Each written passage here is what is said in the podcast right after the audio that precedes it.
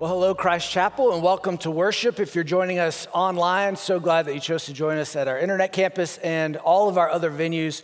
Welcome to you. I hope you had a meaningful time of communion. And I just want to go ahead and say to everyone, we're looking into ways to give you better communion elements so it doesn't sound like nails on a chalkboard as we rip those things open Uh, during this very worshipful moment. It's so hard. We, we are so intentional trying to remove every distraction possible for you to just focus on the Lord during a worship service. And I can't do anything about that cellophane. And it just drives me crazy.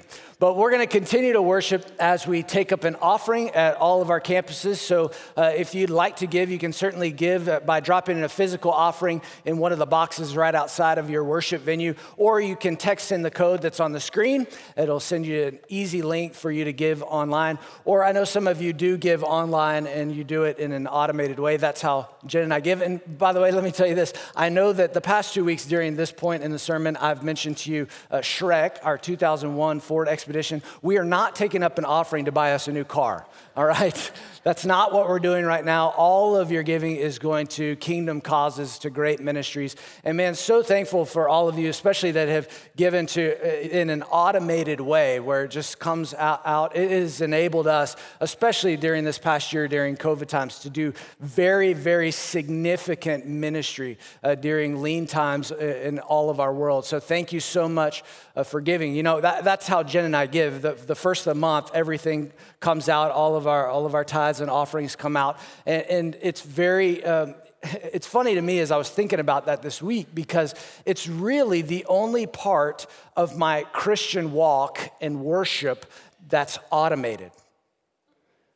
You know, when we talk about giving is an act of worship, it, it absolutely 100% is. But uh, thankfully, we have a way where I can automate that, where I, I know that no matter what happens, that money is going to come out and it's going to go to the Lord, it's going to go to kingdom causes. And it got me thinking this week I wish all of my Christian life could be automated. Like, don't, don't you wish that your obedience could be automated?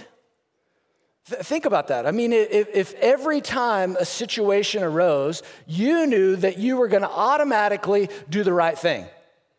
Every time you got a free moment during the day, you were going to pray.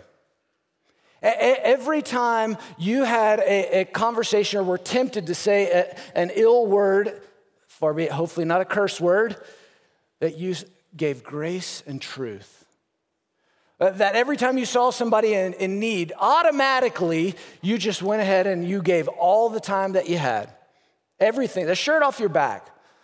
You know, it got me thinking, I wish that in some ways my Christian obedience was automated. And not because I, I, want my Christian life to be rote, because oftentimes what is rote turns rotten, but because it would be right.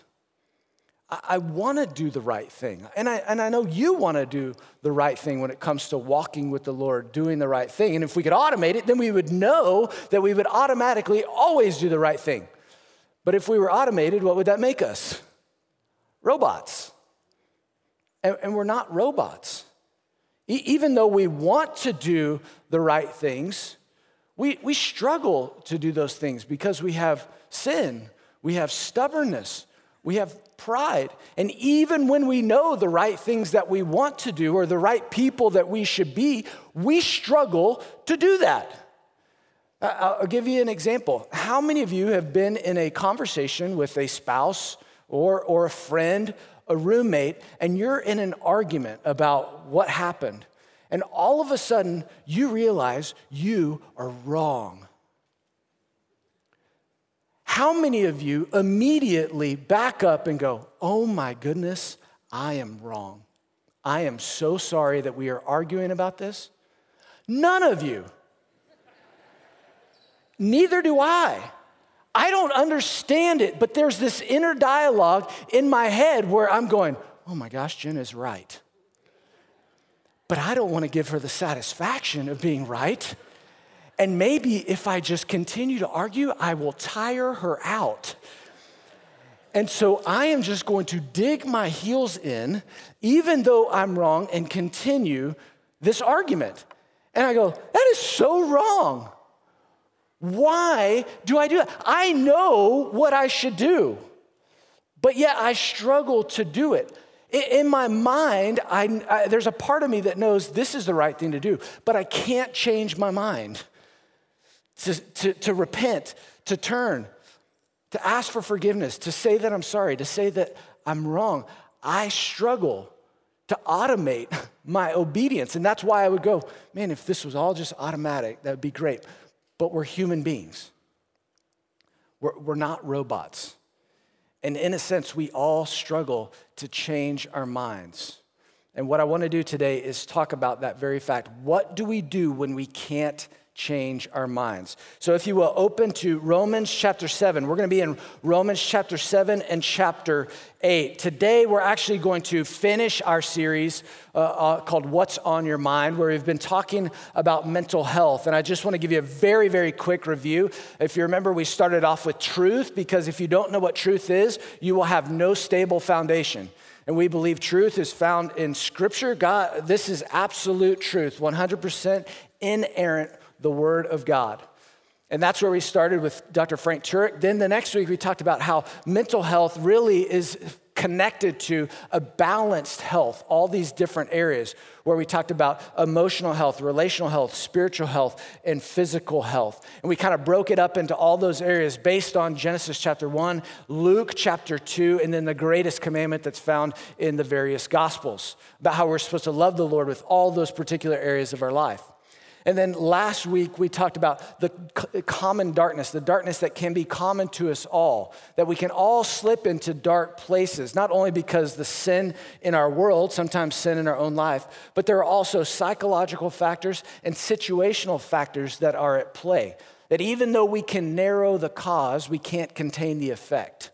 Even though you might know why this is happening, it's going to affect all of those four areas that we've been talking about. And we talked about a holistic uh, way to care for mental health. How, how should we approach that? But today I want to kind of round out our series talking about what happens when we can't change our minds. You know, some of this series was definitely driven from the things that we've experienced from COVID when we were isolated, when you lost your job, when you watched a loved one. A lot of those situational factors that came along that, that had the propensity to drive us to dark places. But some of those effects are going to linger on much longer. And, and sometimes there's hope that, hey, if, if we can continue to uh, find the right treatment, if we can continue to find a balanced life, that maybe we'll, we'll find a, a way that we can be mentally healthy again. But what happens? If you can't change your mind? What, what happens if, no matter as much as I pray, even if I take the right medication, even if I'm doing the right things physically, there, there's still some sort of illness, there's still some sort of disorder in my brain that I cannot change, that will not change this side of heaven. You see, there are many folks, in, in, even in our, our church, that struggle with these things that they can't change their mind about. I mean, we have folks that struggle with personality disorders, and i will define that for you rigid, unhealthy patterns of thinking, functioning, or behaving. That can include borderline personality, schizophrenia, or even OCD. What happens when we can't change our mind about those things? Or, or we have folks that ha- struggle with developmental disorders, intellectual disabilities, or even autism or psychological disorders such as Alzheimer's, dementia, or even bipolar disorder. There, there are real things, even inside our church, inside our community too, that people go, I can't change my mind. So then, then what? what? What do I do? It doesn't matter how I rotate the tires, it doesn't matter how I try to balance them. This is my brain, this side of heaven. What I want to do today is I want to address that. And I want to talk specifically first about how I think all of us can relate to the idea that we can't change our minds ourselves. so that we can gain a little bit of sympathy and even maybe some empathy for folks who struggle with the ways that they can't change their minds. And then, rather than ending on a way that we can personally give ourselves holistic care, I want to talk about the holistic care that we can provide as the body of Christ, especially for those who can't change their minds, okay? So we're going to start off starting with ourselves of how we can relate to that first by understanding we all struggle mentally to be who we know God wants us to be, which is why we all need Jesus. All of us struggle mentally to be who God wants us to be, which is why we need Jesus. I think if you talk to uh, a lot of folks who said, I can't change my mind, Cody, uh, a lot of them would say, I, I wish it were different. I, and, you know what? There are many ways where I, I wish my, my brain was different. And the way that I can relate to that is in Romans chapter 7. In Romans chapter 7, we have this inner dialogue that Paul, the apostle, is having with himself.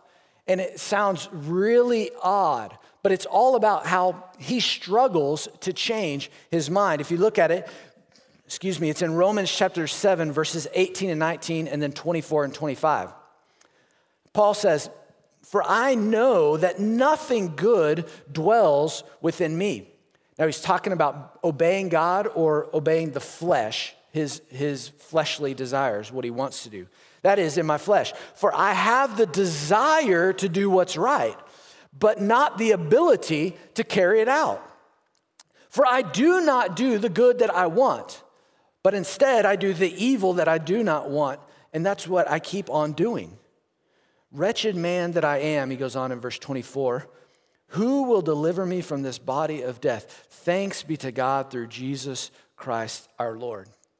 Now, when you're reading Romans chapter 7, Paul sounds like he has some sort of multiple personality disorder, where he's saying, I know the good that I want to do, and I wish that I could do this. I have every desire to do the right thing, yet I can't all I continue to do is the stuff that I don't want to do. And it repeats itself over and over and over again.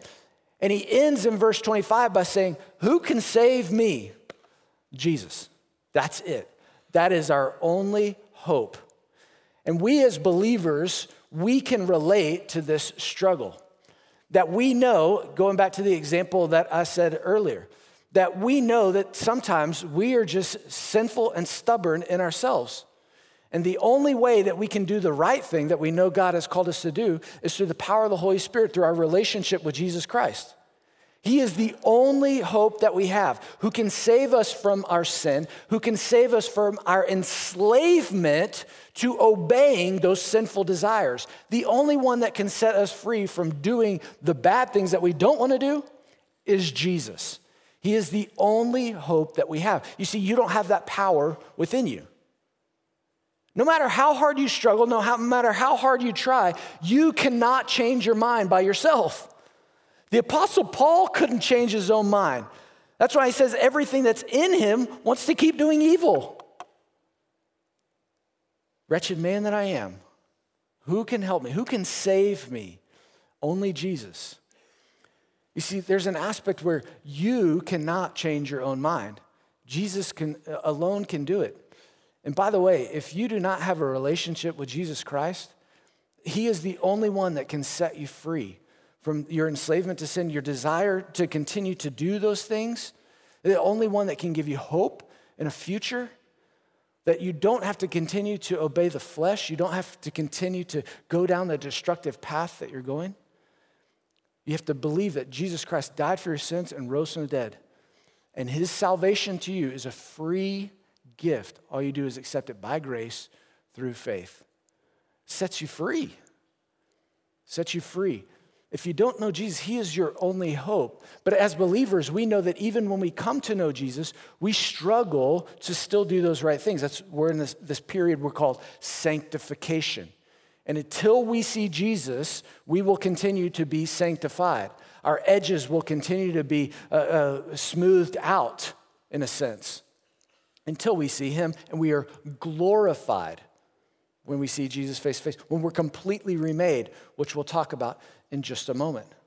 You see, all of us struggle, and I want to start there so we understand and can, can gain some empathy or sympathy for those who can't change their mind. But let me say this for those who can't change their minds, it doesn't make them any less valuable to God or to the body of Christ.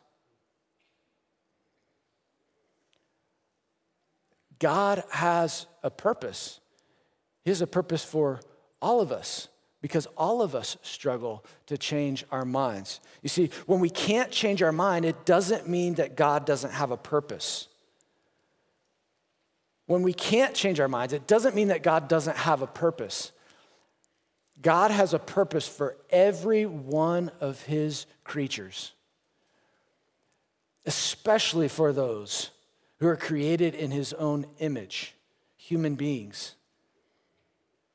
And we have to understand that God has a purpose for this. Um, I want to show you this from Second Corinthians chapter 12. Uh, Paul, again, is in this struggle. Now, this is a very unique passage because he's had this incredible uh, vision and auditory voice from the Lord. So, this is, this is certainly unique to the Apostle Paul. But I think what he's experiencing, you'll be able to relate to as far as something that hinders him something that he cannot change that God uses for his purposes. 2 Corinthians chapter 12, verses 7 and 10, it says, So to keep me from becoming conceited because of the surpassing greatness of the revelations, those are the visions and the auditory voice that he heard earlier in that chapter, a thorn was given me in the flesh, a messenger of Satan to harass me, to keep me from becoming conceited.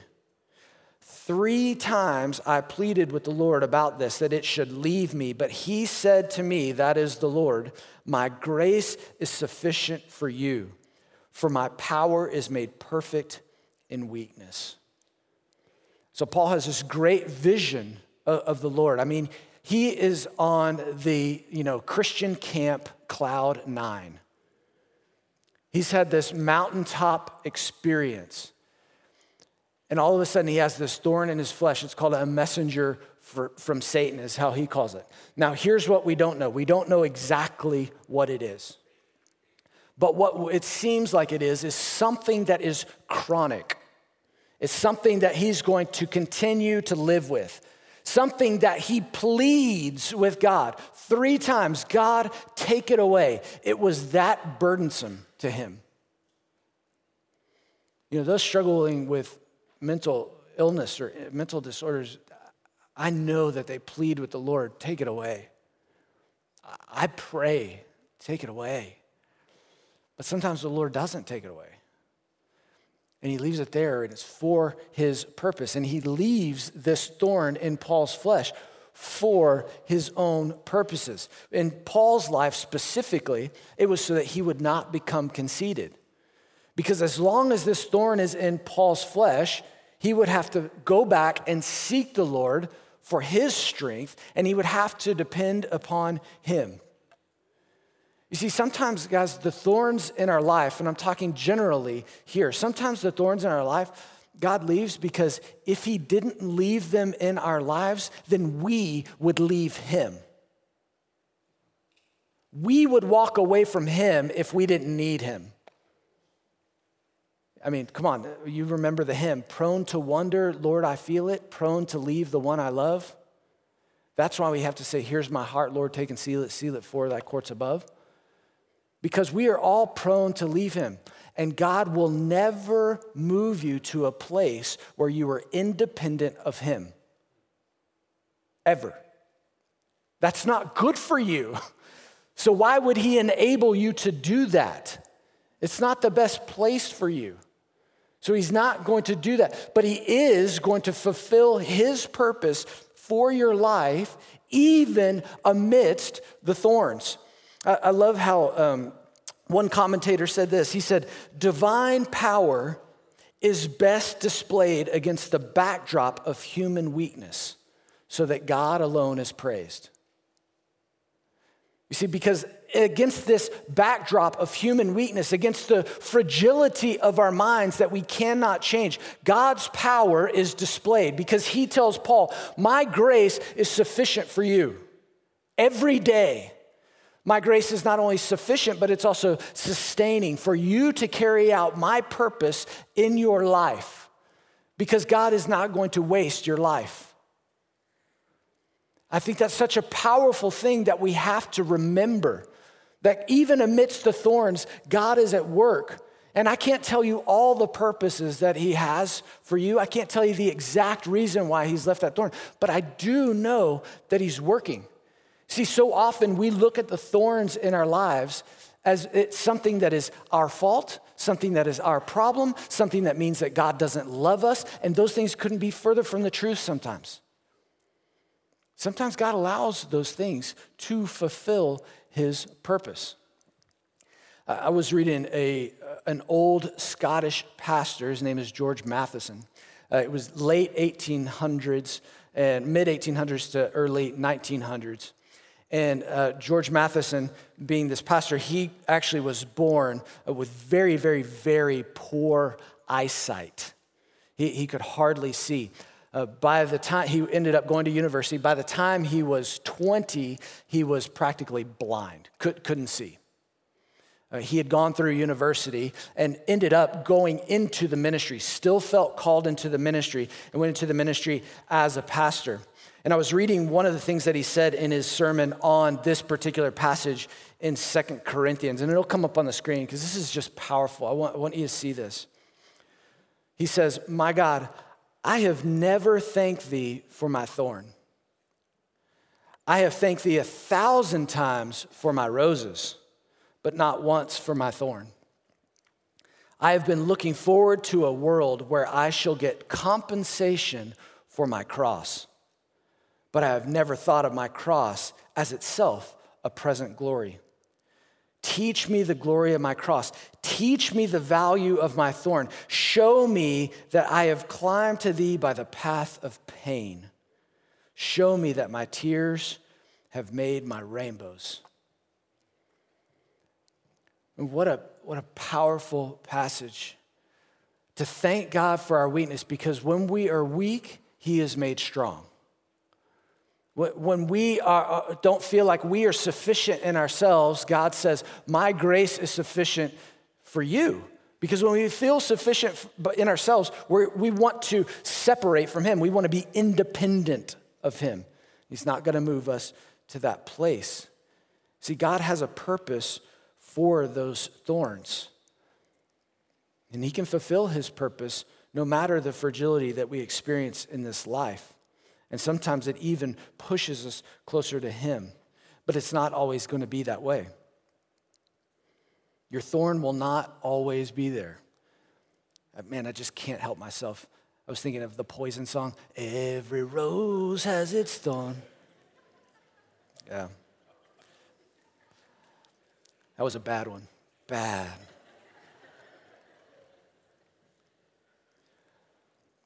But there's a day when the roses won't have thorns. And that's the day we all look forward to. We all look forward to the day when God will change what we can't change ourselves. We look for heaven this side of it, and it's not here. It's not here. It's not meant to be here. You see, sometimes the purpose of the thorn is to remind you that you're not home yet and we try to make this our home. And he goes, No, no, no. If you think this is good, if you think you can make this great, man, you have so lowered the bar for your life. There's something far greater that's coming. And he explains that in Romans 8. And that's why I wanted you to turn to Romans 7 and Romans 8, because we go from Romans 7 where he's struggling, saying, Who can I, I am a wretched man. I can't, I can't do the good things that I want to do. I, I wish I could change. Who can save me? Jesus. And then he goes on in Romans 8. In Romans 8 18, he starts off, he says, For I consider that the sufferings of this present time are not worth comparing to the glory that is to be revealed to us. And not only the creation, but we ourselves who have the first fruits of the Spirit right now we groan inwardly as we eagerly wait for the adoption as sons, the redemptions of our bodies, and may I also say our minds. For in this hope we are saved. Now, here's the hard part. Now, hope that is seen is not hope. For who hopes for what, is, for what he sees? But if we hope for what we do not see, then we wait for it with patience. That is the hardest part. I want heaven now. I want compensation for my cross now. I don't want to look for rainbows through tears. I want to see rainbows in Jesus' eyes, face to face. And I know you do too. And so, what do we do as we groan inwardly? What do we do as we wait for our minds to be changed, the things that we can't change ourselves? So, what I want to do is, I want to give us, as a body, as a church, a holistic approach to care for those who can't change their minds. That might be you, that might be me. But what do we do to help all of us as we wait patiently? Because the only way that I know to wait patiently is if we share the burden. If it all rests on one person's shoulders, then they're going to struggle to wait patiently. But if we can share that burden, uh, uh, Doug Cecil taught me a burden shared is a burden halved. When we can share that burden, it lightens the load. And we're called to carry one another's burdens, as Paul tells us in Galatians. So what do we do? Because we're all part of this body. In fact, 1 Corinthians chapter 12, verse 26, if one member suffers, all of us suffer together. And if one member is honored, then we all rejoice together. So if one of us is suffering, we're all suffering together. So how do we help those who suffer with mental illness, with mental disorders, with all with the darkness that is so common to us all? How do we help? So I want to give you kind of a holistic uh, view of care. So the first one is this in the physical realm, share the responsibility of care for one another's practical physical needs. These practical needs share the responsibility of care. And we have folks in our congregation that struggle with Alzheimer's and dementia. Uh, what if we just cared for them and we went and mowed their lawn, picked up groceries, took them to a doctor's appointment? Just these very practical needs and see, part of this, th- this is why early on I told you that one of the goals of this series was just to remove the stigma of mental illness. Because we've got to begin having these conversations and understand that it's okay to not be okay. Because we can't help someone and you can't be helped if nobody knows. But it's almost like we keep these secrets as shameful. And there's no shame to struggle with this stuff, it's common to man. But we've got to share those things so that we can share the load and share the burden. If the responsibility of care for all of these practical needs falls on one caregiver, they will be overwhelmed. And I can promise you, if that's you, right now you are probably holding back and fighting back tears because you know exactly what I'm talking about. You're trying to put on the pretty face. You're trying to do all of the responsibilities, all the chores, all the care, all the bills, all the appointments, and keep yourself together. My friend, you are part of a body that loves you and cares for you. We want to help with your practical needs. As a body of Christ, part of the holistic care we can do is helping each other care for those practical needs. Second, relational. Offer your presence as the greatest gift you can give. Offer your presence as the greatest gift you can give. Uh, we all know this, but your most valuable resource is what? I'll give you a quiz. I say we all know it, but I'll give you a quiz. What is your most valuable resource? Time, exactly. Time is your most valuable resource. So, what is your most precious gift? Your time. your presence, going and sitting with someone. Let me tell you this in, in my, my hopefully early life in ministry, I pray I have many more years to come. But in my early ministry, I can guarantee you, people remember when you show up. People don't forget it when you show up in a time of need. They will always remember that.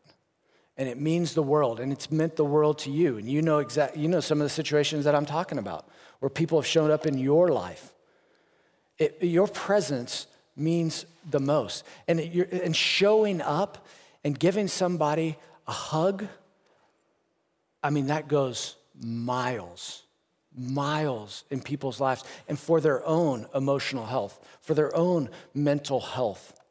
Uh, in fact, I was reading a study this past week just on the power of touch. To, uh, uh, in fact, in the power of connection, they said touch is 10 times more powerful than a verbal word of affirmation. 10 times. Now, I am talking about welcomed and appropriate touch, just to be clear okay? But showing up and putting your hand on somebody's shoulder, that is simple, but that is powerful in somebody's life, especially when they're struggling, going through a tough time. What if you just showed up and gave somebody a hug? That is a great gift that you can give. And you say, Cody, I have an aunt or an uncle who has Alzheimer's or dementia. They don't even remember they don't, they don't even remember when I come back the next day that I was there the day before. They don't even remember my name. They will feel you holding their hand. And there, you want to talk about studies. There are studies where their blood pressure goes down just by holding their hand. Guys, he, God has made us a part of a body. and relationally, we've got to offer our time. It's our most valuable resource. But why are we given time? To fulfill God's purpose. And what is one of God's purposes? Is for us to be the body, that when one suffers, we all suffer together. We all come together and serve one another as the body. But the only way you're going to do that is not in your own strength. And this leads to the spiritual. Spiritual. Draw strength to care for others from Christ's unconditional care for you. Draw strength to care for others from Christ's unconditional care for you. You know, one of the reasons, other reasons why I wanted to start with Romans 7 uh, is uh, not only so we could gain empathy and sympathy, understanding that none of us can truly change our minds, but it takes Jesus, but also because we can understand God's unconditional care for us when we can't change our minds. See, sometimes it's easy to write off someone or to say, that's too difficult of a situation. And you know what God did for us? He didn't say we were too difficult of a situation. He didn't write us off, but instead, He showed up. He didn't just give us words, He showed up incarnate, in flesh. Jesus came on the scene and came into our lives. And we've got to draw that strength from him, knowing how he's cared for us, because he goes on, even in Romans 8, after he talks about these present sufferings do not compare to the glory that's going to be revealed in us. And he goes on and he says, What can separate us from your love? Nothing. Angels or demons. He even talks about tribulation, famine. Nothing can separate us from the love of God in Christ Jesus. Nothing, even when you can't change your mind. And you go, that unconditional care that God has for you, that's the strength that we draw off of when we unconditionally care for others, knowing that we've been cared for by Him in the same way. And then finally, emotionally, change your mindset from what if to even if, which propels you to praise. Change your mindset from what if to even if, which propels you to praise. And let, let me explain. So often, when uh, we're helping people that struggle with, it doesn't really matter what it is in life, but obviously, we're talking about mental struggles here. We play these what if scenarios in our heads. And we say, what if this medication works? Then they'd be better. Or what if this treatment works? Then they'll, then they'll get better and everything will be good Or what if, and we play these what ifs, what ifs, what ifs so much. And here's the problem with playing those what ifs, is because the what if becomes the hope. And what if that doesn't happen? What if the what if never comes to fruition? Does that mean God is any different? Does that mean that God loves you any less? Does that mean God loves them any less? Does that mean his purpose has been thwarted? No. That's why you have to change your what if to even if. And you have to say, God, even if that therapy doesn't work, even if that medication doesn't work, even if this doesn't get fixed, you're still good. You still love us. You're still sovereign. You still have a purpose. You still deserve our praise. Even if. I love, there's an Old Testament prophet, Habakkuk, that says this, and I love it. It inspires me. Habakkuk chapter 3, verses 17 and 18, which will come up on the screen. He says, Even if the fig tree does not blossom, and there's no fruit on the vines, if the yield of the olive fail and the fields produce no food, even if the flock uh, disappears from the fold and there are no cattle in the stalls, yet I will triumph in the Lord. I will rejoice in the God of my salvation. Even if, even if we don't see what we want to see this side of heaven, God is still worthy of our praise. God is still sovereign. God still has a purpose, and He will continue to carry us toward our destiny where we will be redeemed, where our minds will be transformed, where our minds will be changed, where our bodies will be redeemed. That day is coming, and nothing you see here on this earth is going to thwart His purpose. That's why we can say, even if. Man, what a powerful phrase. Even if. I don't care, even if. Well, well, what if? Doesn't matter. Even if that does or does not happen, God is still worthy of praise. And I'm still His, I'm His child, I'm loved, and I'm still going to praise Him.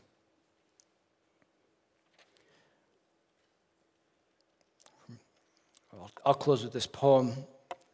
Annie Flint, you guys have heard it before.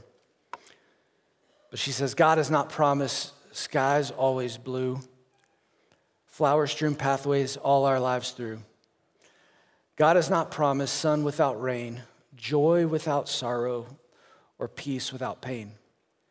But God has promised strength for the day, rest for the labor, and light for the way, grace for our trials, and help from above, His unfailing sympathy, and His undying love.